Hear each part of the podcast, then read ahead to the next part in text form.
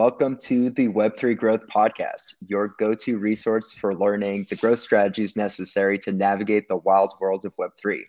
Join me, Justin Vogel, co founder of Safary, and my co host, Quinn Campbell, VP of Growth at Sky Mavis, as we interview the leading Web3 growth operators about their growth strategies, challenges, and tech stacks. Hey everyone, I'm Justin Vogel, co founder of Safary, the leading community for Web3 growth leaders and a fast growing tech product solving attribution in Web3. And I'm Quinn Campbell, VP of Growth at Sky Mavis. We're the developers of Axie Infinity, Web3's largest game. And on the Web3 Growth podcast, we'll go light on narratives and deep into the growth strategies and tactics deployed by leading Web3 growth operators. And in our inaugural episode, we'll interview each other, giving you an intimate view into our backgrounds and the strategies we're using to grow Web3's leading B2B and B2C companies. This podcast feels really long overdue. And after getting to know Quinn over the past six months, I couldn't be more ecstatic to have you as my co host. So let's dive in. You know, I find that the best growth leaders often look at the world slightly differently. And one of our unique similarities is that we are both area studies majors. Your focus was China, and mine was the Middle East.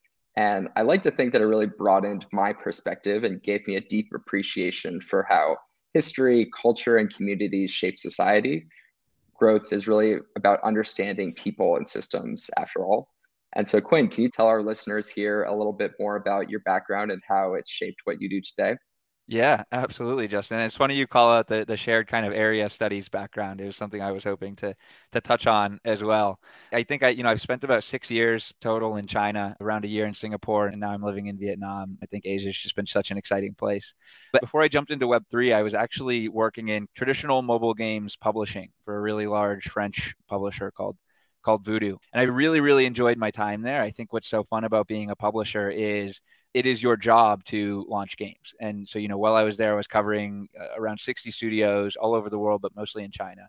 And most of them were like 24 year olds in their parents' house still. And it was their dream to launch a game. And so, just kind of by virtue of doing my job, I was getting to help them make their dreams come true. And it was so cool to be a part of that level of impact on, on all these kids' lives. I loved that. But maybe about nine or 10 months into my time there, I started taking a closer look at all of our publishing contracts. And I realized that on every game that we launched, we, as the publisher, we, as the middleman, we would take 80% of the revenue off of that game. And so the game dev who actually ideated, owned, built, and shipped their game was getting 20% of their own revenue. And I was just immediately disenchanted. And the deeper I dug into it, I realized that it wasn't an issue with the publisher I was working at. And it really wasn't even an issue specifically with mobile games publishing, but just kind of games publishing, games distribution in general is kind of a co-optive industry and it's not super fair towards the devs. There's all these middlemen who are co-opting in the process. And so I knew there had to be something better out there. And it was right around that time I came across Web3. I came across Web3 gaming and Axie Infinity and this idea of direct to community distribution, it just stuck with me. And what I noticed, and this is what's so powerful about Web3, is when you take that co optive middleman out of the value chain, it unlocks a massive portion of value.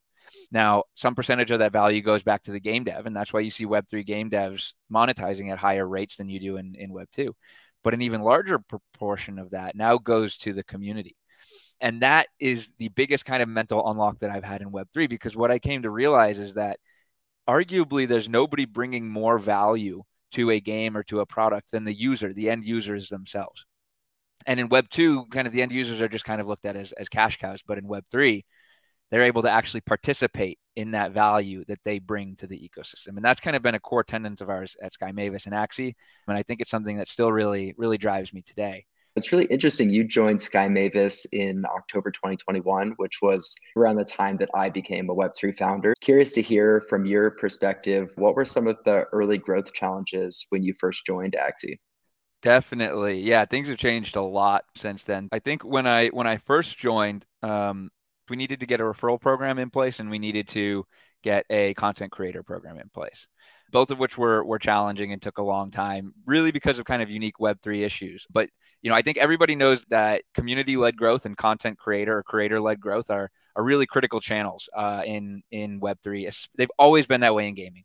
And it's kind of supercharged in in web3 and i would say that every c product even beyond gaming in web3 has community led growth and, and creator creator led growth um, and they were they were channels that we organically had had a lot of success on so far But as the market started to shift, we started to realize we needed to be more deliberate um, and strategic about how we were using them. And so I think the content creator channel was really our first challenge. I've told the story many times, and I may, may be beating a dead horse, but we built this really elegant content creator program. We spoke to Fwiz, who was still with YouTube Gaming at the time. We spoke to Supercell's content creator program. We spoke to the folks that run it for Fortnite as well. Um, and so we thought we were, you know, we had it figured out. We were geniuses, this perfect kind of copy paste Web 2 content creator program. And I think Jiho and I spent like four months building it in a hidden corner and then finally pressed ship. And I'll never forget within 45 minutes, there was this massive Twitter space with like 70 or 80 of our biggest content creators in Axie, and they were furious. They hated it and they were mad at me. And I thought I had built the most elegant thing ever. And so I get in there and I realize that, like, you know, we had some major, major misses. And the first one was just the fact that we'd never even spoken to them, right? Because in Web3, your community, most of them hold your assets, making them truly co owners of your network. And so the fact that we didn't let them behind the veil, you know, as as our co-owners. And then even one step further, we were building something for them and hadn't ever consulted them about it. You know, as I look back, I'm like, how, how could we be so hubris? But the other part too is we spent so much time trying to think about how we could just give them more value. And it turns out they didn't actually want more value. All they wanted was recognition and access. And that blew my mind. But it's so Web3 when you hear it, right? There's enough kind of value accretion and value distribution occurring already. But but actually these really passionate community members and builders and, and creators, they just want greater access to core team and, and to roadmap and things that are going on. And they just want recognition for the work that they're doing. And so we scrapped that program. We went back to the drawing board. We did like 120 hours of content creator one on ones. We hired a guild within our space to help us rebuild. We reshipped like a month and a half later. It's been a huge hit. We have over 2,500 content creators in our program now um, with this kind of reward locker. But the biggest pillars of them are, are access and recognition. So I think that was kind of, I think that will forever be my like, you know, in an interview, name a time when you failed kind of story. That was definitely my biggest Web3 fail coming in but solving that distribution channel was a really, really big unlock for us at Sky Mavis. How are content creator programs structured in Web 2? Like, is there mm. a reason mm. why you had this big miss as a result? Yeah. Like, are they not consulted in Web 2 and it works question. out swimmingly? Or? They're largely not, which like is surprising sitting here in Web 3, but I think if you put your Web 2 hat back on, you know, it kind of makes sense in a way because uh, you don't really have a habit of doing that. The content creator programs really have a ladder and what I mean by that is this like clear path that like, hey, if you do X, Y, and Z and hit this mark, then you jump up to silver level. And then do X, Y, and Z and hit this mark, you jump up to gold level, right? And then you become like S tier or whatever. They're all built around this very strict ladder because the idea is to give your creators what everyone kept calling a path to sustainability they believe in web 2 that a content creator and you know this largely holds in web 3 right a content creator wants to be able to be a content creator full time and so if you give them this path to sustainability where like, hey, you might be, you know, a C tier now, but you see the very clear ladder in front of you and you get to S tier and then you can make, you know, 10 grand a month or whatever it might be. So we thought we needed to structure something around that. And it, it turns out that in Web3, like I said, these creators, you know, we want to give them paths to sustainability and, you know, we want to find ways to give them more of our tokens and let them participate more. But, but that kind of is happening already in other ways. You know, there are other ways to accrue value in Web3. So if you abstract that layer out a little bit, which is what has naturally kind of happened, then what's left are the more like core and intrinsic motivators, which are access and, and recognition. But that becomes so much more powerful because now your content creators aren't just mercenaries in Web 2, right? Trying to get paid at the end of the day. But like they're actually intrinsically motivated to push your project because they're they feel passionate about it and because they're getting access and they're getting recognition. You've spoken on other podcasts about all the different personas within Axie's ecosystem. Yeah. I'm curious whether there are multiple personas of content creators or content creators is a persona as you think about it for your oh ecosystem. Oh my gosh, that is a really, really, we had so much trouble with this one because when we were building our creator program, this is where a creator program in Web3 differs incredibly from, from Web2. So, what is a creator was the hardest question that we had to answer when we were forming the Axie Creator Program. So let's look at like comparatively, right? In Web 2, it's a very easy one to answer. It's kind of exactly what comes to mind, right? It's like a streamer, it's someone on YouTube, maybe someone on Twitter. And so when you think about, okay, what rewards do they need when they were when they're looking for access? What are they looking for? Like it's two personas there, arguably one, right? A YouTube a YouTuber and a Twitch streamer aren't too too different. Boom, easy. I can put it together, rewards locker for them and ship it in web 3 it is a very very hairy question to answer right because you you have those as well but like you know somebody who's only doing localization work on Twitter, right? We have people who are localizing into like Brazilian Portuguese without us asking them every tweet that we post. Is that a creator? I mean, in a sense, so they're definitely a contributor, right? We have people who are creating community tools. We have we have these community tooling devs creating tools that I use every day. You know, everyone in the community uses almost every single day. They don't work for Sky Mavis. They weren't paid to do so. Are they content creators? I mean, I would absolutely say so. They're definitely contributors, right? If we want to use a different title in a way. And so, as we thought about how this content creator program should reward people who are bringing value to our ecosystem, it didn't seem right to limit it to just the traditional term of creator. And so I don't remember exactly how we broke it up, but I think we ended up having like three or four different kind of verticals of creators. We actually ended up really using the term contributor internally. We stuck with creator externally just because it's an easier term. And yeah, we we broke up streamers and traditional content creators went into one. Community tooling devs went into one. Special interest groups like the Big Yak Axie Club we considered them a content creator because they were creating UGC in the sense, right? And so they went into one of these one of these verticals as well. And once we had them actually batched into verticals or archetypes, if you want to call them, it became easier to think of what unique qualities about this group will drive what exactly they're looking for around access. For instance, if we have, if like our Eng team has a new patch coming out on Ronin that specifically impacts an API access point, right? Then like I don't think that a YouTuber is going to care about that, but our community tooling dev is going to drool over getting access to early access to something like that. So yeah, that was a big, big challenge for us. It was a lot of fun doing so, and I hope that these kind of verticals and archetypes we come up with can inform what the future of, you know, everyone else's Web3 creator programs look like because it's so critical to extend that beyond just your traditional content creator. I'm sure Axie's come a long way since its early creator program days. How does Axie grow today, and how does that differ from the traditional Web2 gaming growth playbook? Yeah. So we are still bringing new players in through community led growth. We've got this referral program called Lunacian Codes, and we use that for community led growth, growth kind of organics. We're still going through our content creators. Quest started doing something really cool where uh, they track share of voice on YouTube and on Twitch, and they help us to ensure that we're always maintaining um, dominance within those distribution channels. And you know, we see different players come up over time and start trying to kind of vampire away our creators through that tracking that Quest provides. We're able to catch that early, nip it in the bud.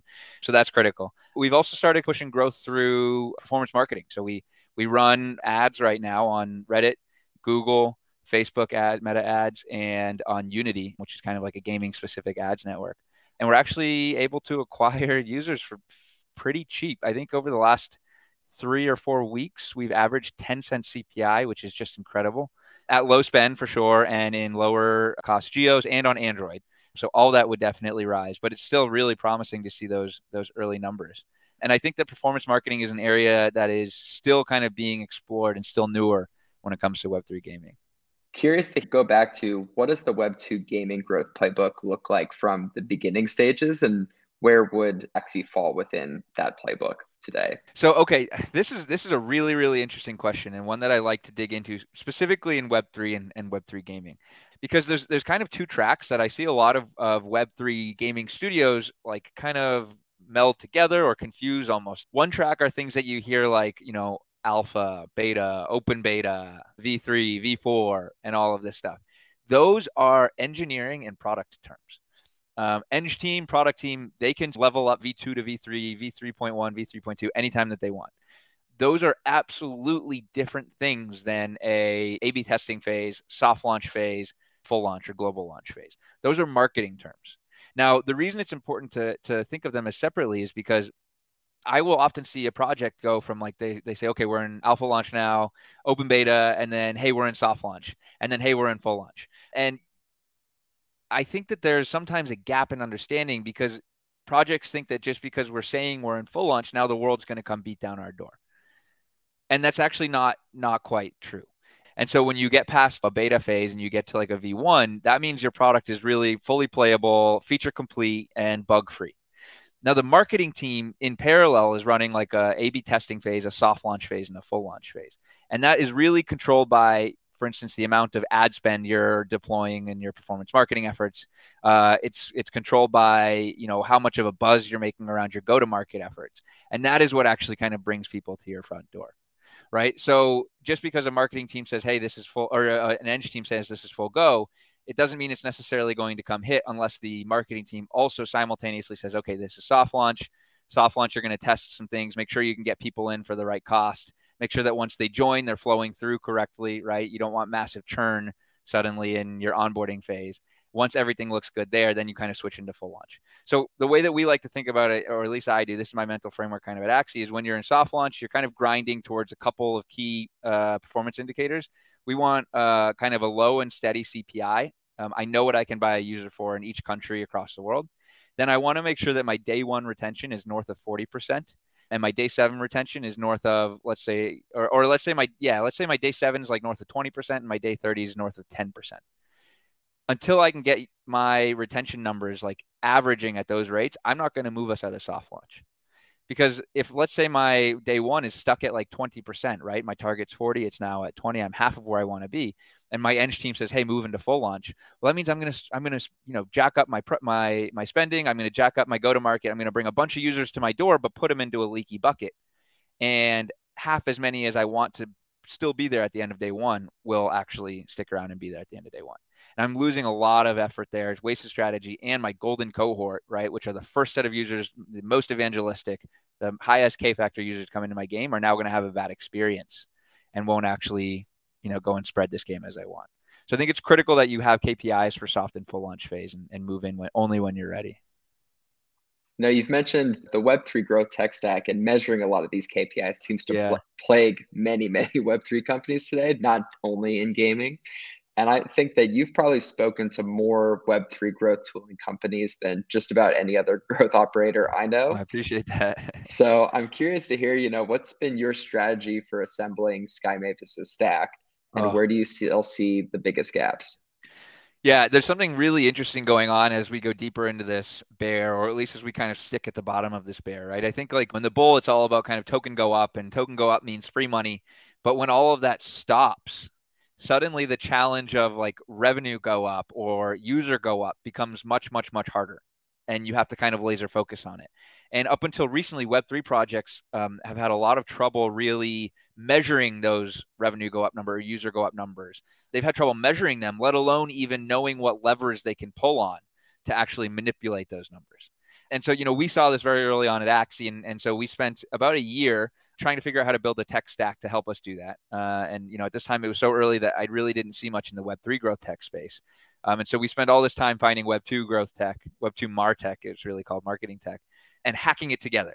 Uh, and kind of like shoehorning it in to what we needed it to do, and and we got it to work. It, it was a mess to get it there, but it works. And so when I show like our our tech stack to other people, I'm always so proud because they react as though they're not seeing anything special. And the truth is, they're not. It's a traditional Web 2 tech stack. But the fact that it works in Web 3 is what makes me so proud. But all of a sudden, over like the last six months, really, Justin, ever since you and I started speaking and, and you kind of turned me onto this space, there's been this Cambrian explosion. And the reason I love to see it is because as I was hacking together all this Web 2 growth tech, I saw all these very, very obvious gaps. And now I'm seeing these Web3 projects, like, you know, for instance, Safary and Attribution is a great example, that are solving for exactly the gaps that we see in using Web2 growth tech. And so some things that I'm really excited about are product analytics that uses on and off chain data. LiDAR is a great example. And attribution that uses on and off chain data that that tracks my players across different types of real estate that we have or can actually make sense of revenue denominated in Ethereum as opposed to like fiat. I'm also really excited about this kind of burgeoning community tech stack space as well, because if I think about the average user journey in Web3, you know, if this is product and this is community, the average user journey in Web3 looks like this. But, you know, when I use, for instance, Amplitude right now, which is a very famous Web2 product journey piece, I can see this, uh, but I'm only looking at half the journey. And so I'm actually, it's like this, you know, uh, iceberg, and I'm the bottom half of which is completely invisible to me. So I think those are some areas that are going to completely shift the Web3 growth meta over the next year or two. We'll switch sides now as an interviewer awesome. and interviewee. Uh, excited for this interesting new format that we're we're piloting out here. we're shifting the meta right here, the Web three podcast meta. Um, no, I love it. Those were really fun, Justin. Great questions all the way around. So yeah, my my turn now. Um, so I want to start off with kind of your origin story, right? You mentioned the shared backgrounds that we have in in area studies, and I even remember in the first chat that we had you know, as a China studies guy, this kind of this book, uh, the seminal biography on Deng Xiaoping by Ezra Vogel is super well known. I was like almost starstruck when you pointed out that that was your your grandfather of all of all people. So I think there's definitely been some weird kismet to this. Um, but you know, as I got to know you further, right, I remember having this reaction um, that like, holy cow, Justin, it's almost like you were built in a laboratory to do Web3 growth tech. Just kind of hearing like what your journey was and really your last two stops before this. I think one of them was even kind of community building and, and one may have been growth focused. I would love if you could kind of recount that a little bit for our listeners here. And, and I may jump in here and there to double click on any areas. Yeah, no, definitely. Lots of similarities. It seems like what we're doing in Web3 has had a linear path from what I've been doing before, yet obviously I couldn't have predicted that in the slightest. So, yeah, my first job out of college was at a very early stage Y Combinator tech startup. They had built a really interesting tool for software engineers to practice mock interviews together. So, like, I interview you, you interview me, we give each other feedback at the end. And people absolutely were obsessed with this tool because like doing a mock interview with a professional interviewer costs engineers like $100 an hour and so they were getting this awesome service for free but they're also meeting other engineers who are practicing for interviews just like them. And so we were able to create this really awesome community around it but also got a lot of really interesting data about engineers how they're practicing interviews and, and also when they're actually looking for a job this is one of the key data points that a lot of t- recruiters don't have. They're constantly looking at people on LinkedIn and finding good profiles, but they don't know who who's actually looking for a job and who's not looking for a job. Meanwhile, if you're practicing software engineering interviews, you're probably looking for a job. You don't just do that for, for fun. now, I, as you were as you were collecting this data, was it deliberate? Did you realize how valuable that data was, or did this kind of come afterwards? It definitely came later. That was the sort of interesting thing. The product had originated with like, well, let's let's help people interviews and skill up in order to get a job. And they were thinking about professional interviewers, but then they took the leap of faith of, well, what if peers could be just as helpful to each other? And do you really need to be a professional interviewer to help somebody get better at interviewing? And that leap of faith turned into this great product. But the community coming together was like a great unlock that we hadn't fully expected. So we had people practicing one on one together. And then I built a Discord server uh, for some of our early community members. So this is back in 2018. Uh, so not not a time in which people were necessarily doing that or thinking about community-led growth or even talking about community-led growth. What we saw was really interesting in that we started with this use case of data structures and algorithms interviews. But in our Discord server, people would be trying to schedule and do system design interviews together, do front end design interviews cool. together, do other types of technical interviews on their own, even though our platform didn't support it at the time. And so a lot of the interactions between community members also validated some of the, the product features uh, and new products that we launched in the future. So it was this great, like, people create one-on-one relationships within the community and also validated a lot of things on the product front too. Now the the idea of kind of identifying demand and validating things on the product front i'm already starting to hear some parallelism with safary there. Um, but i don't want to get too far ahead. There was something else in between um, in between these two experiences is that right? So that was actually my first experience. And then my second experience was at a company called Wonolo. They were a labor marketplace company. And this is really when I started to learn about advertising and was leading a multi-channel programmatic strategy. And then later on in my in my time at Wonolo, I built the company's first experimentation program and platform, thinking about how we drive incremental ROI in our marketplace. So I have sort of the, the community-led growth, the multi-channel advertising, and then the product-led incentive experimentation. So I've had a little bit of multiple elements of Web3 growth playbook yeah. that most companies are running today.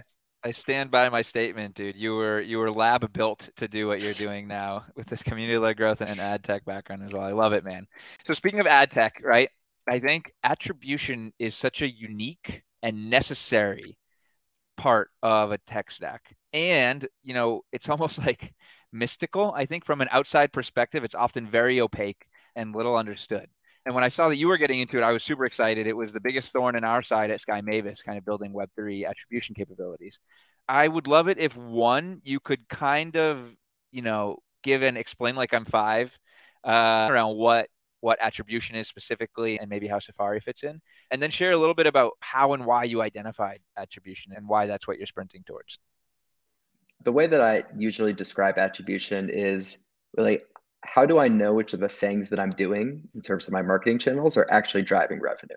And in terms of why we landed on this with Safary, the great thing, as I was alluding to earlier with community led growth and Safary's community, is that we were able to experiment with growth leaders in our community around what many of the needs that they were, were having were.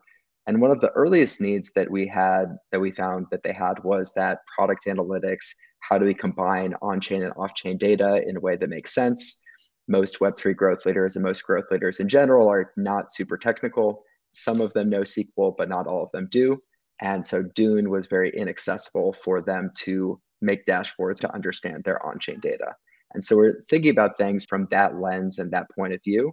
But we ultimately concluded as we were building a Mixpanel for Web3 that on chain data is interesting, but it's not yet fully actionable nice. for Web3 growth leaders.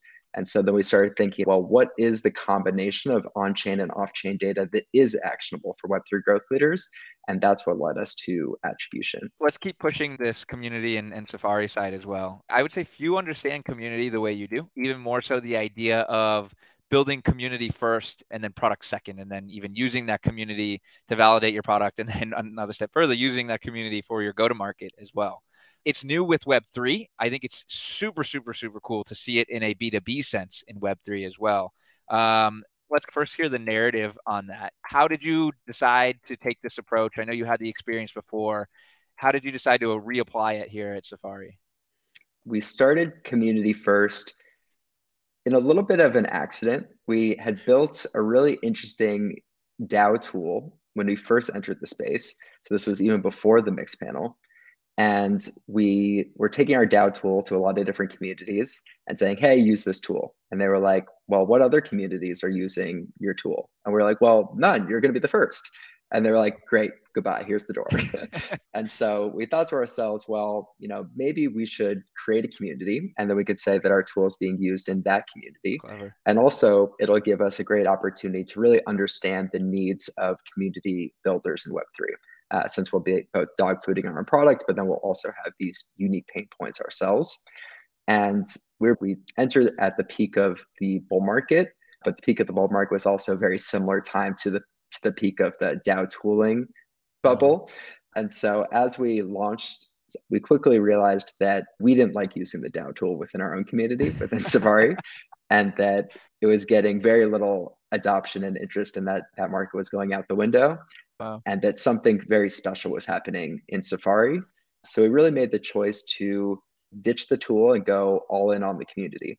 We're like, you know, that seems to be the Web3 thing to do. And so that's the way that we're going to go. And that was a really great bet and, and gave us the, you know, space uh, to start exploring what our next idea would be. Now, you mentioned something very special was happening with Safary. I think I kind of have some inclinations into what what you were seeing, but could you kind of unpack that for us as well? In December, I had been exploring a lot of different Web3 communities, and I had come to the conclusion that even though Web3 was supposed to be all about community, I hadn't found my community. And since I, I was a growth leader before, I started thinking, what would my ideal community look like? And so I was thinking about you know, something like Reforge, where people can share um, ideas and share content in this really like new space. I was thinking about all the confusion that I was having as a Web3 growth leader, trying to take a product to market in this like new space where there wasn't a growth playbook yet. And so, you know, I found, started finding and talking to other Web3 growth leaders that had similar pain points and early oh. stage founders that did too, right? They were like, you know, this whole Web3 growth playbook doesn't exist yet, it's not known. We also found uniquely within Web3, most Web3 growth leaders are solo operators or have maybe one or two other team members, or they're a Web3 founder doing growth and they don't have a head of growth yet. Mm. And we also found that none of the Web3 growth leaders that we spoke to knew any other growth leaders at any other company. And so we started thinking about, you know, there's the there's the learning piece, there's the like validation piece of like are other people having the same struggles that I am and what are they seeing and doing? And then there's the meeting and connection piece of growth leaders wanting to meet and, and talk with each other. So three things that I was feeling really came together in mm. other people had the same pain points. And all of this has been done on the B2B side, which I'm just really fascinated by. And I'd love if we could pause on that for a second. How, in your experience, has Web3 B2B community building or even the community itself, either side of that coin, how has that differed from um, Web3 B2C communities? I think that it's all about scale. I think that I've the more I've built Safary's community, the more bullish I've become on Web3 community building for B2B. What we see in like a lot of these NFT communities and other communities is if you have like 10,000 holders, then you have 10,000 members. And that's a lot of people to manage within a community and create a really great experience for, and a lot of diverging opinions as well. And mm-hmm. so I think that we've seen a lot of great benefits of B2C communities, but also a number of really huge challenges of what it takes to coordinate and manage and keep sane and happy a very large community of anywhere from 10,000 to 100,000 members. Versus when you think about a B2B product, we're talking probably hundreds, right? Right. right. I need to know hundreds of people in order to have a successful Web3 B2B growth strategy. To kind of re- reach that tipping point, exactly. Exactly. So like what would be probably like 30,000 for like B2C is like probably 200, maybe 150 for B2B.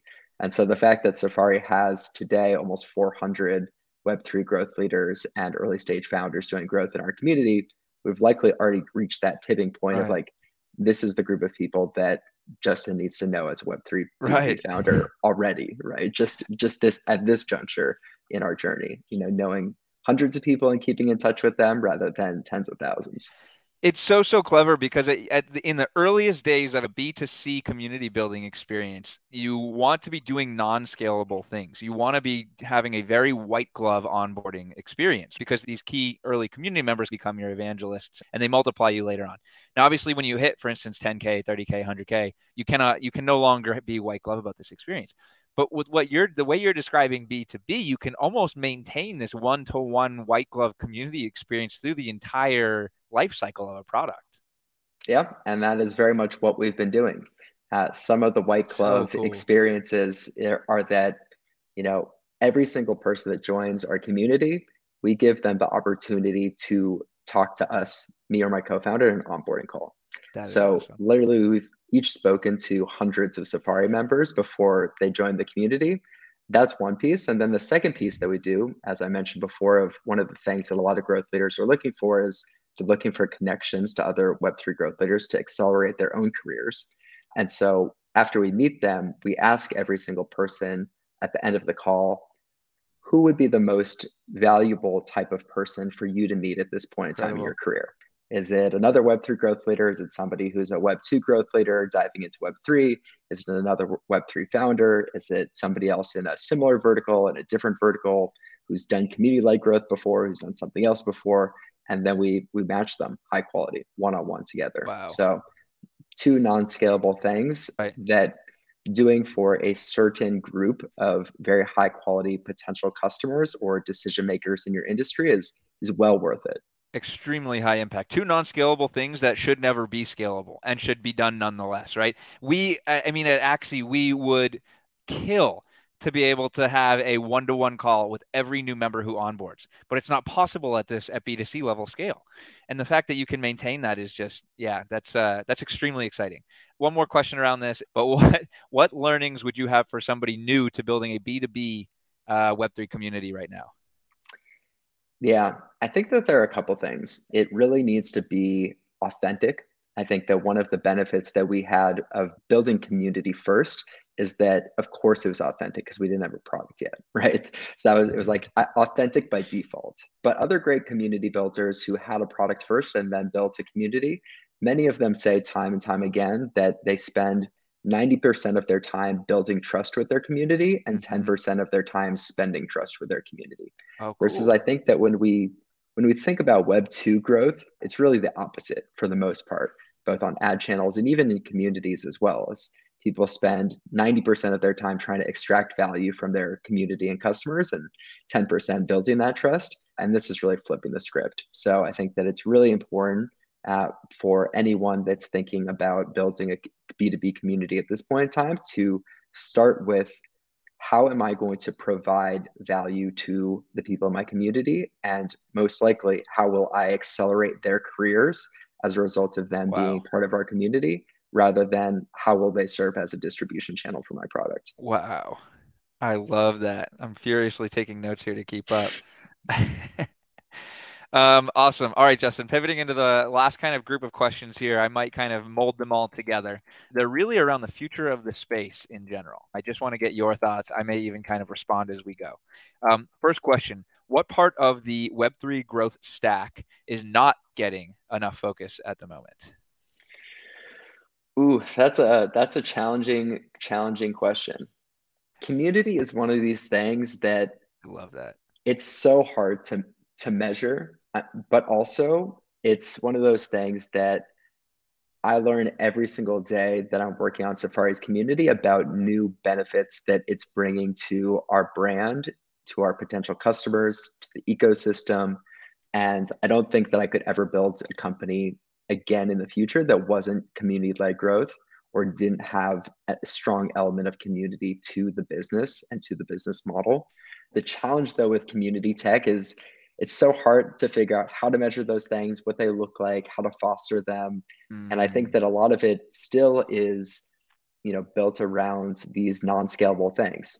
It, are there ways that we can create, build in a lot of this logic of what good community leaders do routinely uh, to make these things that are non-scalable scalable, even in simple ways. For example, you know, we just hosted a great meetup at ETHDenver for Web3 growth leaders one thing that I did after the event was I DM'd every single person that came um, wow. that I had the telegram of, and I said, I hope you enjoyed the event. It was great having you and seeing you there. And I'm curious if you met anyone that you particularly liked um, at the event. And in my mind, one, I want to know who do other people like, right? Who, who comes to our events that people like? But also, I, I think that it's a good, you know, point of reflection for people that attended an event to see like, oh, there were like good people that I met there. Nice. I'm glad that I went. So there are a lot of these, I think, like psychological tricks that could be scalable, but feel very personal at the same time.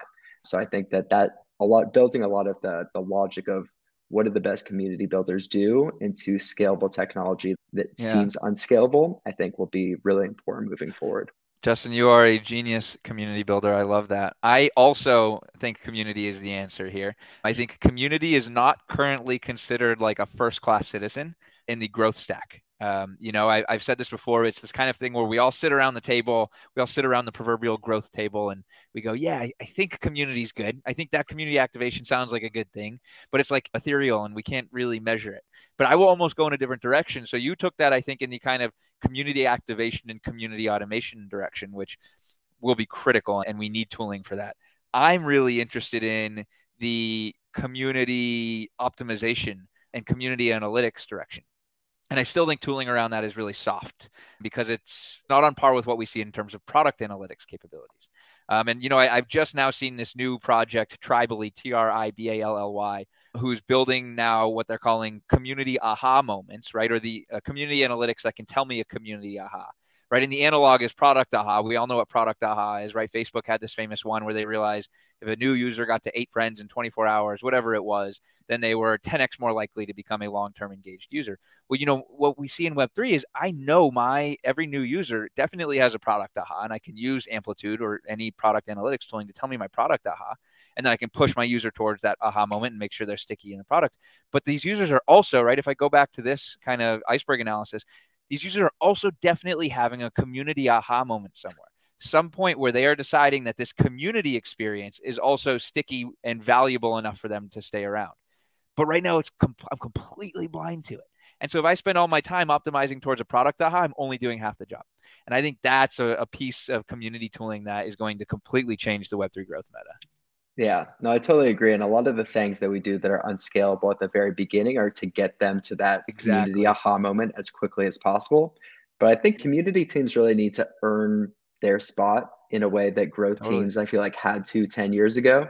Growth teams were very much unproven at the beginning of Web 2. And slowly over time had to earn their spot from like mm-hmm. a risky or just people doing experimentation and like maybe you'll we'll get a big win every now and again to a really really core function of every like modern Absolutely. software company and i feel like community needs to have that moment too they need I to figure out all the things that work what the metrics are yes. etc and earn their place it's the metrics, it's the tooling, it's the measurability and optimization that is going to actually allow them to put that writing on the wall and show here's we, we here's our place at the table. And I'm excited for it. All right, last question for you. Um, where is there skeuomorphism in Web3 growth and Web3 marketing. And I'll pause and double click on skeuomorphism for our listeners, right? I know everybody knows it already, but it's worth touching on.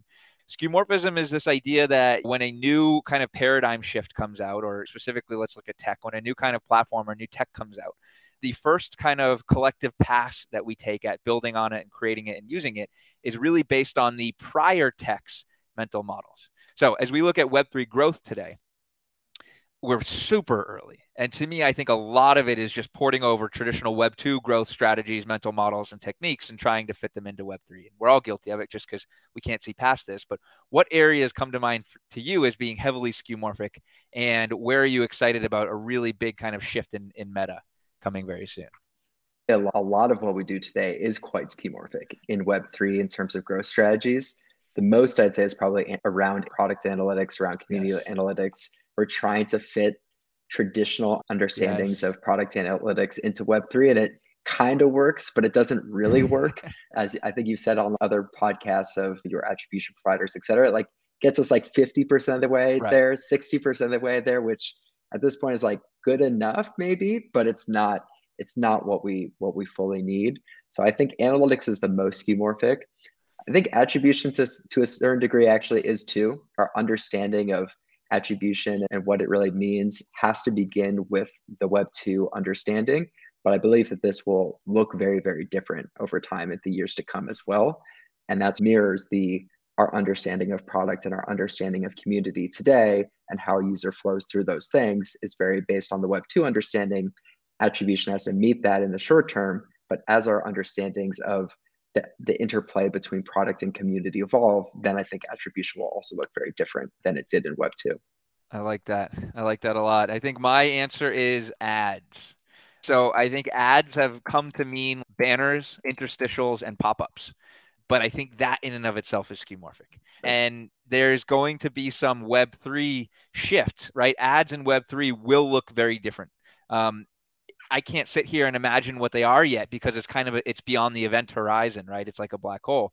But as we continue to get new Web3 growth tech in place, this is why I try to sit through as many Web3 growth tech demos as I can because each one that you see, it shifts your mental model and it shows you a new tracking capability, a new analytics capability, and it allows you to think about things in new ways. And and one of those things is is ad tech, Web3 ad tech, and the shift we're going to see in how we're able to serve ads to users is really exciting to me. Yeah, I definitely feel that as well. I mean, in order for Web3 to build a much more compelling digital media market, it will likely be on a different platform and in a, in a different format. Mm. And we're currently, as you're saying, we're using the same platforms, the same formats as we exactly. used in Web2 for ads, but that will most certainly change in the future. Awesome. Well, Justin, that is everything that I had for you, man. So I'll kick I'll kick it back over to your side. This was really, really fun. Um, and we really hope that you enjoyed this uh, episode of the Web3 Growth Podcast. Yeah, this was a blast, man. And to all of our, our viewers, if you're a fan of the show, please be sure to kind of show your support by by subscribing, leaving us a review on Apple Podcasts, Spotify, or whatever platform that you're using. And in, in the Web3 sense, please help us become viral and, and share with all your Web3 growth friends that you think might benefit from listening. Thanks so much, and we'll see you next time.